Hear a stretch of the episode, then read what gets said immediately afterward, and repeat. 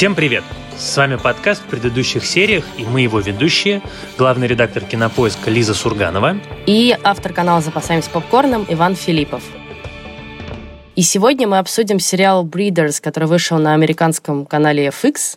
Мы обсуждаем этот сериал практически без спойлеров, потому что спойлерить там особенно нечего, но в одном отдельном месте мы вас специально предупредим. Но подкаст можно спокойно слушать, даже если вы еще не смотрели сериал. Старайся, Пол. Будь лучше. Да господи же, боже мой! Сколько раз нужно вам всем говорить вести себя тише? Нет, скажите, сколько раз я должен это говорить? Думаете, я буду с этим мириться? Я свалю к чертям, плевать на все. Вообще, я просто уйду. Скажите мамочке, что папочка ушел, ясно? Он больше не смог выносить этот чертов шум. Когда вы ей это скажете, она заплачет.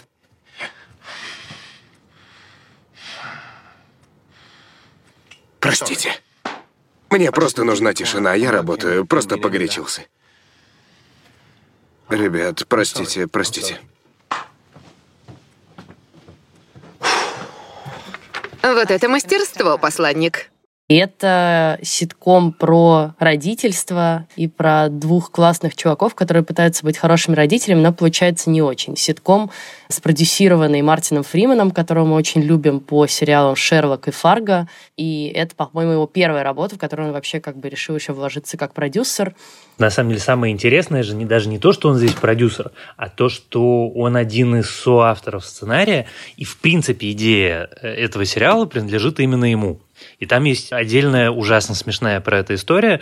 Ты помнишь в первой серии одна из первых сцен, где дети кричат в детской, и он к ним идет, останавливается у лестницы, думает, нет, надо держать себя в руках, надо держать себя в руках, я не буду кричать, и потом заходит к ним и, соответственно, страшно кричит. И эта сцена приснилась Фриману. Конкретно этот эпизод. Он его запомнил, ему он показался каким-то многообещающим, и потом из этого одного эпизода, из этого одного сна фактически вырос вот этот вот сериал о родительстве, о том, как сложно быть э, современным родителем, как сложно вообще быть родителем.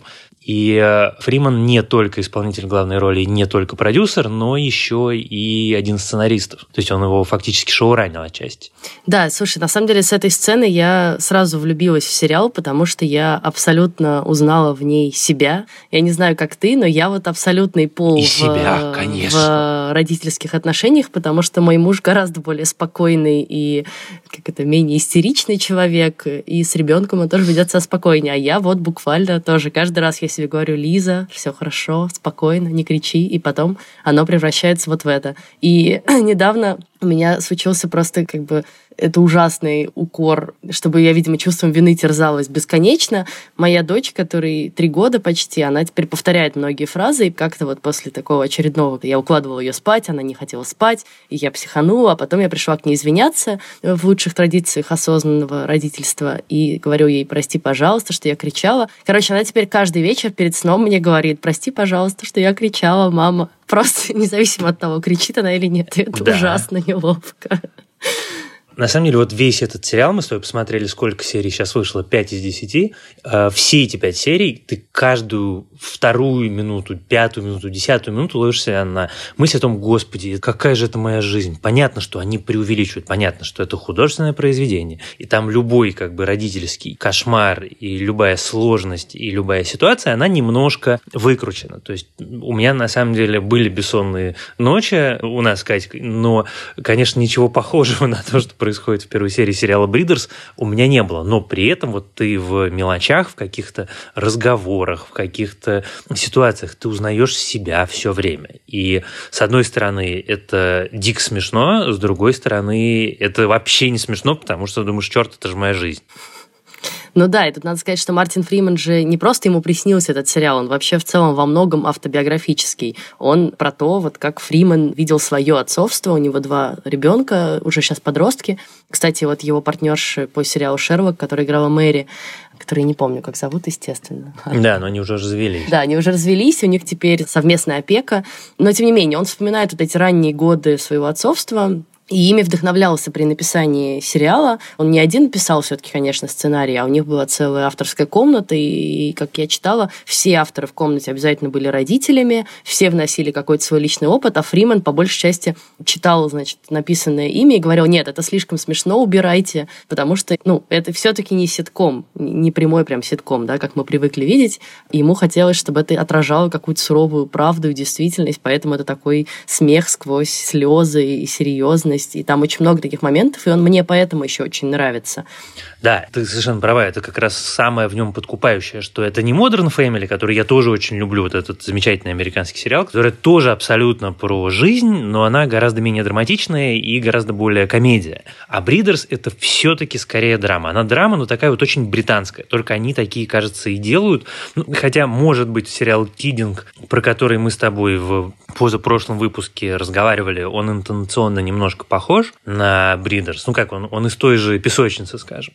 Но, в принципе, это такая очень британская вещь, такой жесткий, неполиткорректный юмор, в котором ты узнаешь себя в герое, ты узнаешь себя в герое не обязательно положительном, и ты одновременно получаешь удовольствие от того, что ты видишь, но при этом ты ловишь себя на какую-нибудь, может быть, даже иногда неприятную мысль о том, черт, может быть, так не стоит себя вести, может быть, это вот я сейчас увидел, как это выглядит со стороны, может быть, я так не буду дальше делать. Ну, на самом деле, это можно даже сравнить с сериалом «Дрянь», тоже с таким вот абсолютно юмором и с таким даже подходом к каким-то вещам, над которыми особенно не принято смеяться. Над смертью, над... Ну, пока здесь не было шуток про выкидыш, но мы все помним в «Дряни», да, как эта тема обыгрывалась. Нет, конечно, как сказать, это яблоко, которое растет на той же яблоне, на которой растут катастрофы, на которой растет дрянь. Ну, то есть это такой особый тип британского юмора, который предельно жесткий, предельно черный, но при этом одновременно наполнен искренней любовью к людям. И вот это удивительное сочетание черного юмора и гуманизма, оно уникальное. Я честно признаюсь, мне кажется, за пределами Великобритании таких, наверное, историй не встречается даже. Я когда читал интервью Фримана про этот сериал, он говорит, что мне очень хотелось сделать сериал про то, что я плохой, что все про меня думают, что я вот такой хоббит, я вот такой Ватсон, я такой весь из себя плюшевый, миленький, а на самом деле я полный мудак, и мне нужно и хочется сыграть, наконец, того, кто похож на меня настоящего. И вот э, в этом сериале он играет э, себя фактически. Причем осознанно играет себя. Да, это, конечно, довольно крутой контраст, потому что ты как зритель тоже подходишь к этому с тем, что, ну вот Мартин Фриман, он такой как бы славный парень, да, свой в доску, приятный, незатейливый, простоватый, но в целом всегда какой-то дружелюбный. А здесь он с первой же сцены открывается совершенно другой стороны. И, наверное, эту его роль можно сравнить еще с ролью Фарго, помнишь, где он в первом сезоне, там тоже как бы да. нарастало, нарастало напряжение, и в конце концов ты понимаешь, что вот за этой личиной такого простоватого, добродушного парня скрывается гнев, ярость, которую очень сложно себе представить в нем. И это же гнев. Это мне очень нравится в сериале, когда они обсуждают, что, значит, я за этих детей готов э, умереть или убить, но точно так же в другие моменты я готов и их убить.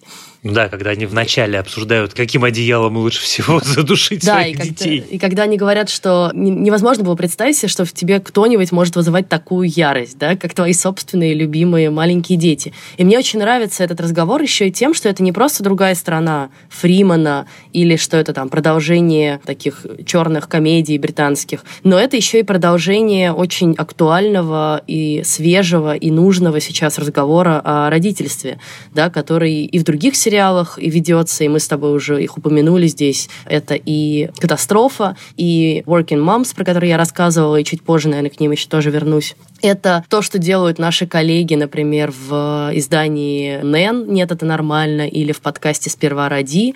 Ну, как бы говорят о том, что родительство — это не только розовые пони, счастье, обнимашки и вообще радость э, круглые сутки, да, о том, что это тяжело, о том, что ты не узнаешь сам себя, о том, что тебе не хватает катастрофически времени на твою жизнь собственную, и что это довольно сильно тебя меняет, и ты сам не ожидаешь, какие стороны в тебе это может открыть.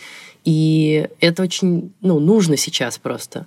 Давай чуть конкретнее поговорим. Например, серия, от которой у меня натурально руки начали трястись. Это серия про то, как они ездят в больницу с э, травмами у детей. Потому что э, мне кажется, что все родители, у которых дети там в районе 13-14, уже знают наизусть э, адреса Филатовской больницы, центр Рошаля на Полянке, и ты знаешь, куда ты едешь, и там у тебя уже есть врачи какие-то знакомые, ты там был с переломами. И вот это вот момент, когда герой Фримана вдруг понимает, что из-за того, что он часто с травмой у своего сына в больнице, врачи думают, что он абьюзер и он делает что-то плохое, это момент, который, честно признаюсь, мне кажется, что очень многие на этом ловили, потому что дети падают. Там, не знаю, мы с Данькой были со сломанным пальцем, с компрессионным переломом позвоночника, там, сейчас с Никитой с травмой глаза. И каждый раз ты рассказываешь о чем, что случилось, и ты ловишь на себе такие подозрительные взгляды людей, которые думают, черт, а это значит, может быть, как-то неспроста или что-нибудь еще. И это какой-то такой кромешный мрак. Все хорошо, Люк. Мы зайдем внутрь и тебе вылечить ногу, ладно? Да, да, слушай, малыш, ты должен им сказать, что мамочка с папочкой в этом не виноваты, ясно? Потому что мы тебя не обижали, мы тебя любим, правда? Просто ты бежала, а нельзя было. Но ты сам кричал мне бежать! Быстрее, быстрее, быстрее! Ладно, прости меня за это. Это ты виноват, что я упал. Слушай, если бы ты сразу пошел, есть свой чертов... Ладно. Прости, что я кричал. Не говори доктору, что я кричал, ладно? Просто осторожно отвечай, если тебя будут о чем-то спрашивать, Люк. А если нет, ты меня пристрелишь, как и говорила? Точно. И в этой серии это так хорошо показано, и она так круто закончена, когда этот социальный работник, который пришел к ним домой смотреть на их дом, он говорит, у вас изумительный дом, в котором видно, что дети являются центром жизни. И это такое для меня очень классное окончание этой серии, потому что дети действительно являются центром твоей жизни. У тебя вся жизнь вокруг них выстроена, у тебя вся жизнь выстроена так, чтобы проводить с ними больше времени, чтобы быть хорошим, быть ответственным и так далее. И все равно ты будешь ездить в травмпункт, и все равно на тебя будут как-нибудь смотреть, и все равно ты будешь бесконечно сомневаться в том, что ты хороший родитель. И то, как это здесь подано, как это здесь упаковано, и как потрясающе это сыграно и написано, мне даже не хочется говорить придумано, потому что это не выглядит придуманным, это выглядит прожитым, прочувствованным и, ну, как сказать, выстраданным опытом а не выдуманным сценарием. Я с тобой согласна, и мне кажется, что вот эти переживания, про которые ты говоришь, про то, что ты пытаешься быть хорошим, пытаешься вокруг детей строить как бы жизнь, и все равно все время задаешься вопросом, насколько ты хороший родитель, да, или там вот любимая книжка, написанная Катей Крангаус, нашей подругой, называется «Я плохая мать» с вопросительным знаком. Все все время задаются этим вопросом. И на самом деле это, конечно, оборотная сторона вот этого условно нового, осознанного родительства, потому что мне кажется, что мы с тобой росли вообще в каких-то других условиях, где родители вообще, ну, по крайней мере, не так парились по этому поводу и не задавались вопросами. Там были как бы насущными другие, наверное, проблемы, типа как вообще прокормить семью в 90-е и прочее. И, конечно, это все какой-то новый опыт, и поэтому появляется так много разных художественных произведений, вот и книги, и подкасты, и медиа, и сериалы, которые это пытаются как-то осмыслить. А как вообще с этим всем жить, количеством рефлексий, которое на тебя сваливается, да? И сам Фриман же признается, что когда он понял, что он не справляется с тем количеством гнева, ярости и переживаний, которые на него обрушились в связи с каким осознанным подходом к отцовству, он отправился просто в конце концов на терапию.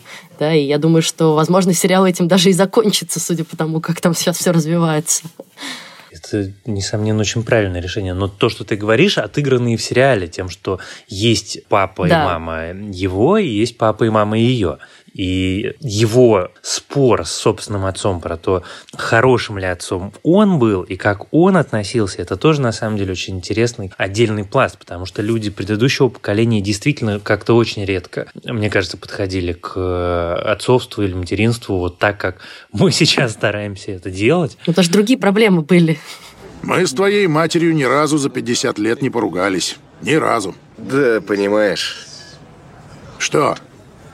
Наша семья всегда была такой. Никакой злости, никаких криков, только пассивная агрессия. Так вы с мамой управляетесь. Пассивная агрессия, держите все в себе и дуетесь, когда лучше было бы просто поругаться и пойти дальше. Видишь, я этому так и не научился. И это одна из причин, почему я сейчас чертовски не в адеквате. Ну уж прости, что мы испортили тебе жизнь. Мы не хотели. Пап! Скажу маме, что ты ее любишь. Пап! Я сейчас это говорю безоценочно, просто это была совершенно другая философия всего этого. И вот герои Фримана, родители, они такие немножко смешные, но самая интересная история, конечно, с ее папой, с папой главной героини, которая играет Дейзи Хаггард. Э, я, кстати, хочу вот просто отдельно сказать, что актеры в этом сериале, тут три главных, Фриман, Дейзи Хаггард и Майкл Макин, они какие-то совершенно космические. Вот Майкла Макина, я думаю, многие люди, которые слушают наш подкаст, знают по потрясающей роли в сериале «Лучше звоните Солу». Вот он здесь совсем звезда. Прямо он перетягивает на себя практически каждую сцену, в которой появляется. При том, что он появляется напротив Фримана, который тоже, в общем, не на помойке себя нашел. А Дейзи Хаггард – это моя отдельная любовь, потому что я не помню, ты смотрела или нет, она играет в замечательном британском сериале, который называется «Episodes». Нет. Про двух британских сценаристов, которые отправляются в Лос-Анджелес снимать ремейк своего хитового сериала для американского телевидения. И Дейзи Хаггард играет там э, такую абсолютно бессмысленную head of comedy на одном большом американском телеканале. И у нее вся роль на пять сезонов – это кривить лицо и говорить «мээ». И вот я к ней привык. Пять сезонов я смотрел сериал «Эпизод», с которым она играла исключительно одной краской. И тут оказывается, что она выдающаяся драматическая артистка. Это прям произвело на меня колоссальное впечатление. И она действительно хороша. Она очень необычная внешне, она понимает это, она очень интересно этим пользуется. Очень интересные сцены, когда она и как мать, и как дочь, и как секс-партнер у героя Фримана, и всюду она разная. И это наполняет эту историю историю каким-то огромным количеством очень нужных и важных нюансов, что как даже сложно представить себе кого-то другого на ее месте. Ну, вообще, на самом деле, все британские, которые мы с тобой назвали, и «Дрянь», и «Катастрофа», и «Бридерс» — это сериалы, в которых главные роли играют девушки очень неожиданной внешности, такой неконвенциональной не привычные глянцевые красотки, а именно вот интересные живые женщины. Да, это правда, но мне кажется, что это вообще общий тренд, что наконец-то очень сильно меняется отношение к женщинам, отношение к внешнему виду женщин, и женщины все больше захватывают пространство и как создатели сериалов, опять же, вот Фиби Уоллер-Бридж, прекрасный тому пример, и, соответственно, они начинают больше диктовать, как они могут выглядеть что они могут выглядеть совершенно по-другому.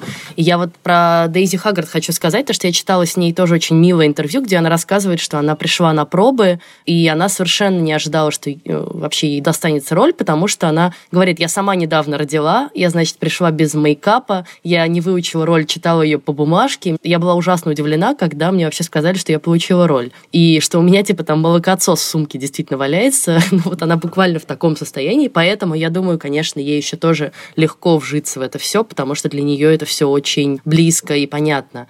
И ты вот говорил про то, что тебе очень понравился э, эпизод с больницей. Окей, если это можно так назвать. Но не важно, что он тебе как-то очень близок оказался. У меня дочка еще не такая большая, она, слава богу, пока еще никаких травм серьезных не получала, но, конечно, поэтому моя любимая история — это первый эпизод, где, значит, Мартин Фриман начинает сходить с ума от отсутствия сна, потому что для меня это наиболее актуальная проблема была последние годы. Потому что, ну, когда у тебя маленький ребенок, ты не спишь, ты вообще меняешь распорядок свой. И вот это прекрасный момент, когда у тебя наконец-то есть время поспать, а ты уже не можешь уснуть, а завтра надо на рабочую встречу вставать или еще на что-нибудь, а партнер твой засыпает в течение пяти секунд после того, как закрывает глаза. Я просто очень плохо и чутко сплю, поэтому это все прям, как, знаешь, ножом по сердцу, одновременно ножом и одновременно бальзам, что значит у всех такие проблемы. Ты не и один. это очень здорово смотреть. Это правда. Я, кстати, в этой серии все-таки, наверное, вещь, которая меня больше всего порадовала и э, которая мне больше всего понравилась, это то, что они это делают вместе, что нет вот этой истории, про которую я довольно часто слышу, иногда даже от людей, с которыми я дружу, что только жена этим занимается, а муж, значит, сопит как бревно. Хотя, справедливости ради, я всю жизнь очень чутко спал. Я там просыпался от малейшего шороха. Потом родился Данька, и у меня на, на, над духом натурально можно с тех пор было стрелять из пушки, и я мог не пошевелиться но у нас точно так же были смены. Точно так же, как у героев сериала, это на самом деле тоже абсолютно современный подход, которого раньше, мне кажется, не было совсем, что только женщины этим занимались. А мужчины же этим тоже могут заниматься. Тоже на самом деле. Он может быть сердитый отец и кричащий отец, но он при этом заботливый отец, который делает огромное количество функций, о которых многие наши сограждане думают как исключительно женских. Тоже в этом смысле очень важная вещь. Ты готовишь, да? Мы оба готовим, да. В мою молодость все было иначе. Я не про сексуальные преступления. Забота о детях, готовка, ну, все это. Я ходил на работу, твоя мама делала все остальное. Не думаю, что я был таким же хорошим, как ты. А я не хороший. Не хороший человек. Я вот узнал об этом. Я думал, что хороший. 30 лет я был уверен, что я хороший человек, но нет, я гадкий. Настало то место, про которое говорила Лиза. Э, Если вы еще не посмотрели пятую серию, сейчас будет страшный спойлер. Пожалуйста, не слушайте, это может мощно вам попортить впечатление. Слушай, пятая серия меня просто убила вот этот вот момент, когда ты абсолютно уверен, что герой Майкла Маккина с тобой на весь сезон, что он часть этой семьи, что у него сейчас выстроится отношения с его дочкой, и как-то это все будет важно, и вдруг его сбивает машина совершенно неожиданно в сцене, которая по эмоциональному накалу, я даже не знаю, с чем ее сравнить. И я был этим абсолютно потрясен. Слушай, ну с другой стороны, меня ужасно сначала это расстроило, что они его убили именно так, потому что это настолько уже какой-то клишированный прием, вот это вот вышел на дорогу и снес грузовик тебя, да? Мы просто видели это Не, его Nissan Qashqai фраз. снес. Ну, неважно. Если Nissan Qashqai, это, конечно, все меняет. Слушай, люди так и погибают в ДТП. В этом же смысл, что это не штамп киношный. Люди действительно так выходят на дорогу и так умирают. Это суровый реализм. Я бы не стал это называть штампом. Ну, штамп в том, как это показано, я имею в виду. И то, как они это запараллелили со смертью хомячка, то, что это связано с вот этими разговорами якобы духоподъемными о том, что все будут жить в моем сердце, о том, что на самом деле это не совсем так, о том, как человек переживает горе, о том, как странно переживает горе, как нам показано как раз через героиню Дейзи Хаггард. Я снова это сделала. Я рассмеялась, когда сказала кузенам, что Майкл... Мертв? О, боже мой, я схожу с ума, да? Нет, ты просто горюешь. Это парадоксальный смех. Спасибо, что ты такой смелый и сильный, и такой сексуальный. Иди сюда. О том, как с детьми говорят про смерть, что тоже на самом деле супер важно, потому что я очень хорошо помню, когда умерла наша близкая родственница, как я со своими детьми говорил о смерти, и как это была тема для разговоров э, следующие, вот я не шучу, годы. То есть натурально раз в месяц мой младший ребенок или старший ребенок обязательно про это вспоминают, задают какие-то вопросы, что-то еще. Это же тоже супер важная часть родительства. Есть родители, которые говорят честно, а есть те, кто пытаются какими-то вот этими нелепыми иносказаниями, якобы обнадеживающими, об этом рассуждать. Слушай, да, и это тоже важно, потому что, мне кажется, тоже какое-то новое веяние, честно говорить с детьми о том, что происходит, о том, что тебя волнует, о том, из-за чего ты переживаешь, и из-за чего они могут переживать. Потому что, ну, я, честно говоря, не помню, чтобы со мной кто-то вообще разговаривал о смерти, равно как и об отношениях, и, не знаю, о сексе, да, то, о чем мы с тобой разговаривали в подкасте про половое воспитание. Мне кажется, что был такой подход, знаешь, скорее типа, ну, вы сами там разберетесь как-нибудь. Ну, в смысле, я была абсолютно наедине со своими мыслями и эмоциями в детстве. И это не в упрек моим родителям, а просто, мне кажется, скорее вот такой был подход к воспитанию, то, о чем мы все время говорим. И очень здорово, что сериалы, опять же, тоже рассказывают тебе, что нормально детей воспринимать не как какой-то объект, да, вот просто у тебя есть, не знаю, кричащая какая-то кукла, которую надо кормить, поить и прочее как живого взрослого человека и разговаривать с ним с уважением, с ответственностью и понимать, что у него есть тоже переживания, какие-то чувства, какие-то мысли и как бы с этим работать. Вот, и это все здорово. Ну, с одной стороны, я с тобой согласен, с другой стороны, все-таки, если мы говорим про искусство, то это не изобретение 21 века. Я могу довольно много примеров вспомнить. Наверное, самый яркий – это книжка Харпер Ли «Убить пересмешника», в которой главный герой, и это было и в книге, и в выдающемся фильме с Грегори Пеком, в котором главный герой Атикус Финч говорит, что единственный способ воспитать хорошо детей – это быть с ними абсолютно честными в любых вопросах и относиться к ним как к взрослым. И поскольку у меня это любимая книжка, я ее знаю наизусть и нежно люблю, то И вообще... даже почта у тебя названа именем героя. Ну да, да, да, именно так.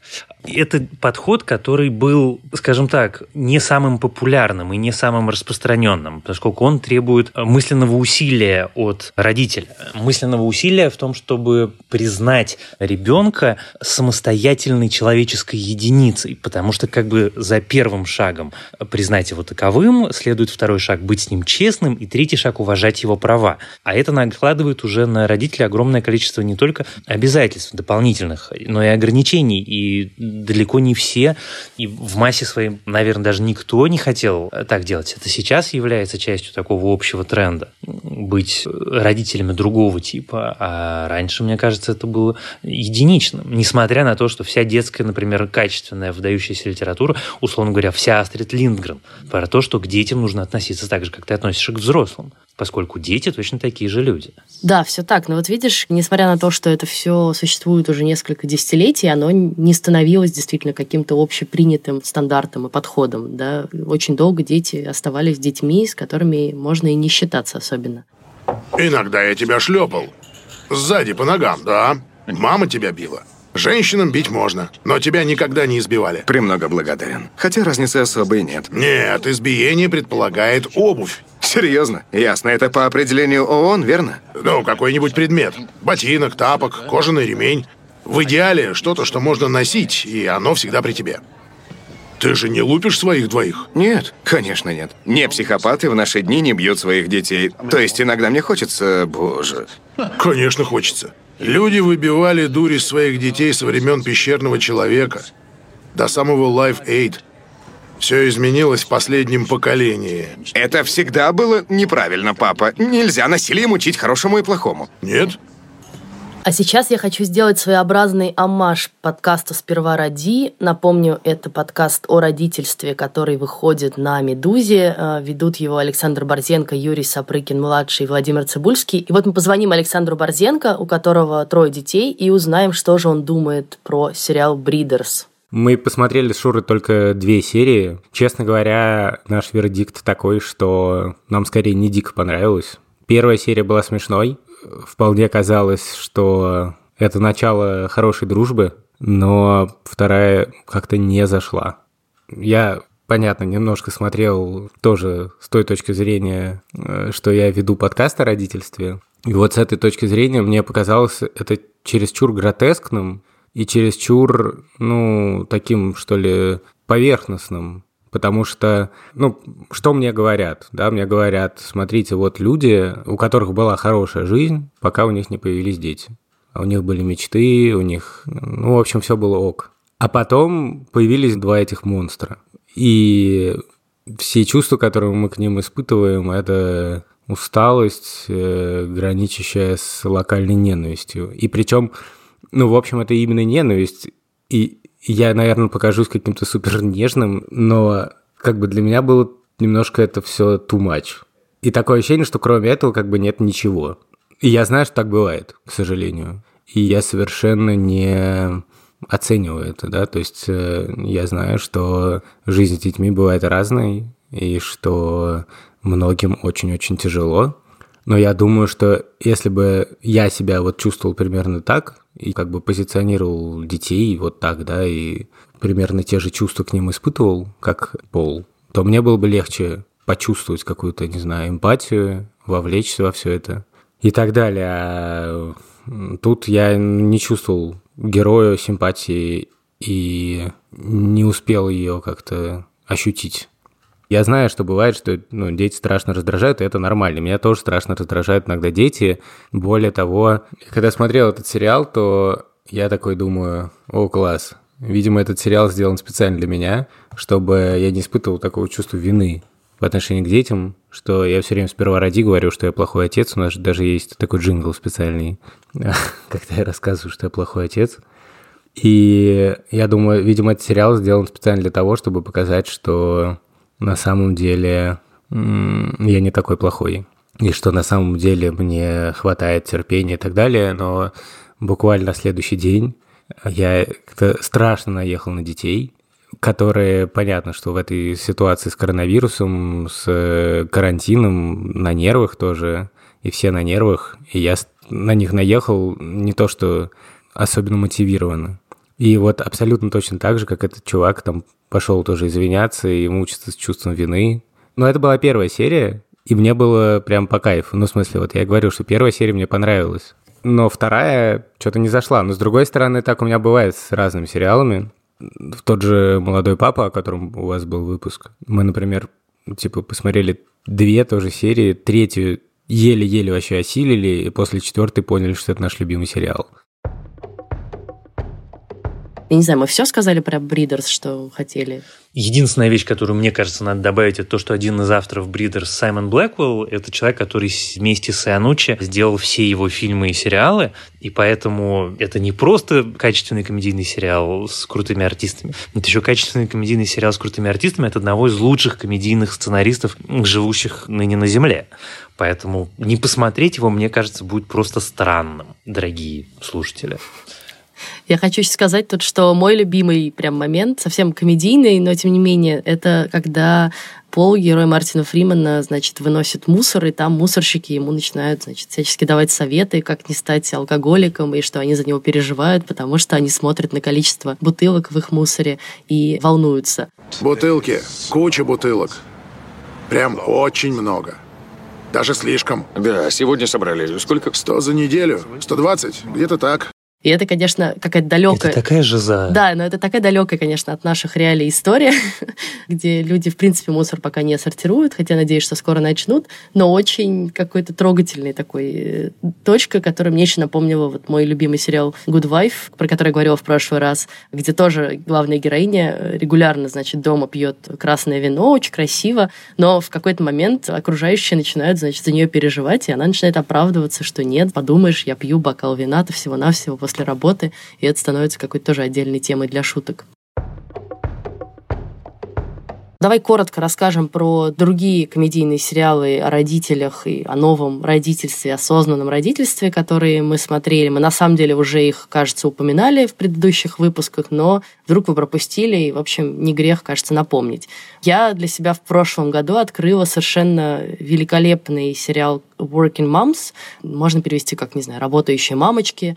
И это канадский сериал, поэтому там нет особенно никаких знакомых тебе артистов, но он, тем не менее, цепляет тебя с первой же серии, потому что это супер откровенный, очень смешной разговор о материнстве. Там все-таки все главные героини женщины. Вот если Бридерс вдохновлен опытом Мартина Фримена, и там много как бы про мужской опыт, про мужской подход к воспитанию детей, про мужские переживания, то Working Moms, он абсолютно про женский. И это такой, знаешь, секс в большом городе, но только где у всех уже есть дети, и все сходят с ума из-за этих маленьких детей. И как бы шутки про то, что ты можешь проснуться в постели с партнером, а у тебя идет молоко из груди, и это какая-то ужасно неловкая ситуация. Или шутки про то, что ты пытаешься вернуться из декрета на работу, а там какая-то более молодая и бездетная девушка уже захватила твое место, и как с этим быть, и вообще как найти себя, найти вот этот баланс между работой работой, карьерой и воспитанием ребенка и любовью к ребенку. И потрясающий момент, где, например, одна из героинь опасается того, что на ее дочь могут напасть какие-то маньяки на улице, и сама, значит, за ней следит и выпрыгивает на нее из кустов, чтобы просто проверить ее реакцию. На колени, сучка! Боже! Детка, детка, детка, все хорошо, все хорошо, прости меня, прости. Какого хрена, мам? Детка, мы говорили с тобой о тренировках безопасности на улице, чтобы мы с отцом знали, что с тобой ничего не случится в метро. Я не так себе это представляла. Как давно ты там сидишь? Давно. Я не ребенок, я готова. Нет, не готова. Еще нет. Ты даже еще не освоила удар по яйцам. Твое самое лучшее оружие — это быстрый и сильный удар по яйцам. Попробуй. Здесь?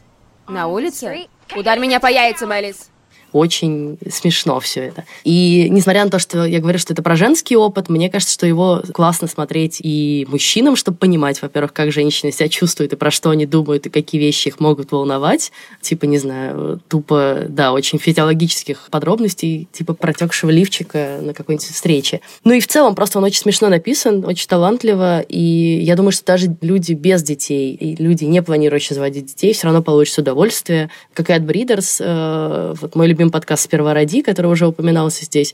Я читаю регулярно к нему комментарии, и там все время пишут какие-то 20-летние чуваки, которые говорят, у меня нет детей, но я обожаю ваш подкаст. Это очень смешно. И это, конечно, поразительно. И ты понимаешь, что на самом деле огромная аудитория, на которую ты как бы не рассчитывал изначально, вдруг интересуется этой темой тоже, если талантливо про это рассказывать. Ну да, но им смешно ровно потому, что у них нет детей, потому что потом у них появляются дети. Резко перестает быть смешно. Это правда. Но все равно смешно, потому что это единственный способ, знаешь, победить. Ну, это все равно смешно. А я хочу вспомнить про мой самый любимый сериал, который называется «Катастрофа». Это смертельно смешная штука. Я не знаю, если вы его не смотрели, он каким-то образом прошел мимо вас, то ты из той же серии, я уже говорил в этом выпуске, ты из той же серии, что дрянь. И Бридерс там очень простая завязка. Американский парень приезжает в Лондон в командировку, встречает э, красивую британскую девушку. У них случается роман. Там это чудесная цитата, что мы 40 раз занимались сексом, презерватив-то надел, может быть, полтора раза. Как результат, соответственно, через две недели она уже звонит ему в Чикаго и говорит, ты знаешь, я беременна. А он, вместо того, чтобы произвести все ритуальные телодвижения, которые якобы мужчина в таких случаях производит, он прилетает к ней и говорит, слушай, давай поженимся. И дальше это история двух вот этих вот бесконечно обаятельных э, людей, которые сначала женятся, потом рожают детей, потом воспитывают, проходят какие-то э, трудности. И если Бридерс, он в первую очередь про родительство, то катастрофе это и про родительство, и про брак, и про отношения, потому что он такой очень взрослый, местами душераздирающий грустный, местами смертельно смешной.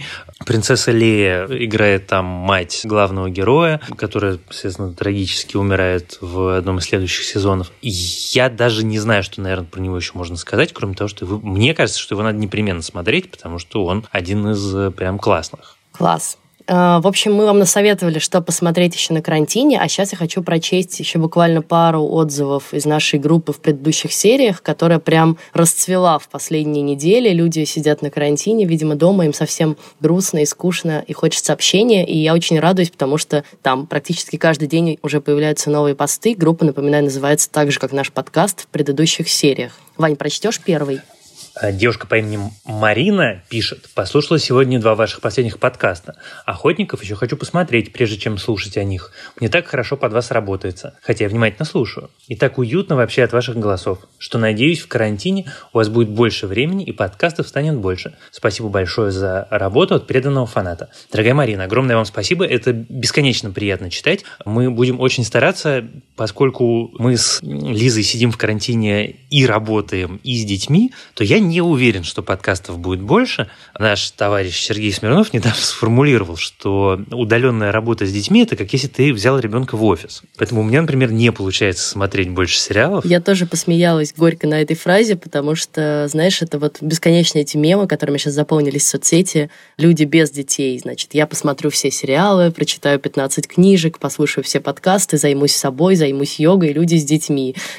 Просто дожить до конца этого ада всего потому что это правда, времени не прибавляется. Но, с другой стороны, я перепрошел GTA 5. Ага под это дело. А сериалы не смотришь нет, новые? Нет, я посмотрю. Ладно, я хочу прочесть еще один отзыв, который мне очень понравился. Он тоже про сериал «Охотники». Человек по имени Сергей Хорп или Серхий Хорп э, пишет, что ему не понравился сериал, потому что это клюква полная, а также пишет следующее. «За вами, конечно, не угнаться. Хочется слушать все выпуски, но как их слушать, если сериал посмотреть не успеваешь?» Вот мы тоже, представьте себе, очень с трудом успеваем это все смотреть, чтобы рассказывать вам в подкастах. Но мы стараемся. Но, тем не менее, стараемся, да. И третье. Слушая подкаст, словил себя на мысли, что я уже так привык к ведущим, что они как будто мои друзья, с которыми я в баре сижу каждую пятницу. И я уже знаю, что сейчас Иван скажет, это совершенно потрясающая вещь. А Лиза ответит, ну come on, Спасибо, ребята, вы крутые. Спасибо вам, вы тоже очень крутые. Спасибо, что вы нас слушаете. Это очень всегда здорово и приятно. И пишите нам, пожалуйста, больше постов в группу, пишите нам письма на почту подкаст собакакинопоиск.ру, пишите нам отзывы в iTunes. Они для нас очень важны, потому что они повышают узнаваемость нашего подкаста, и все больше людей к нам приходит.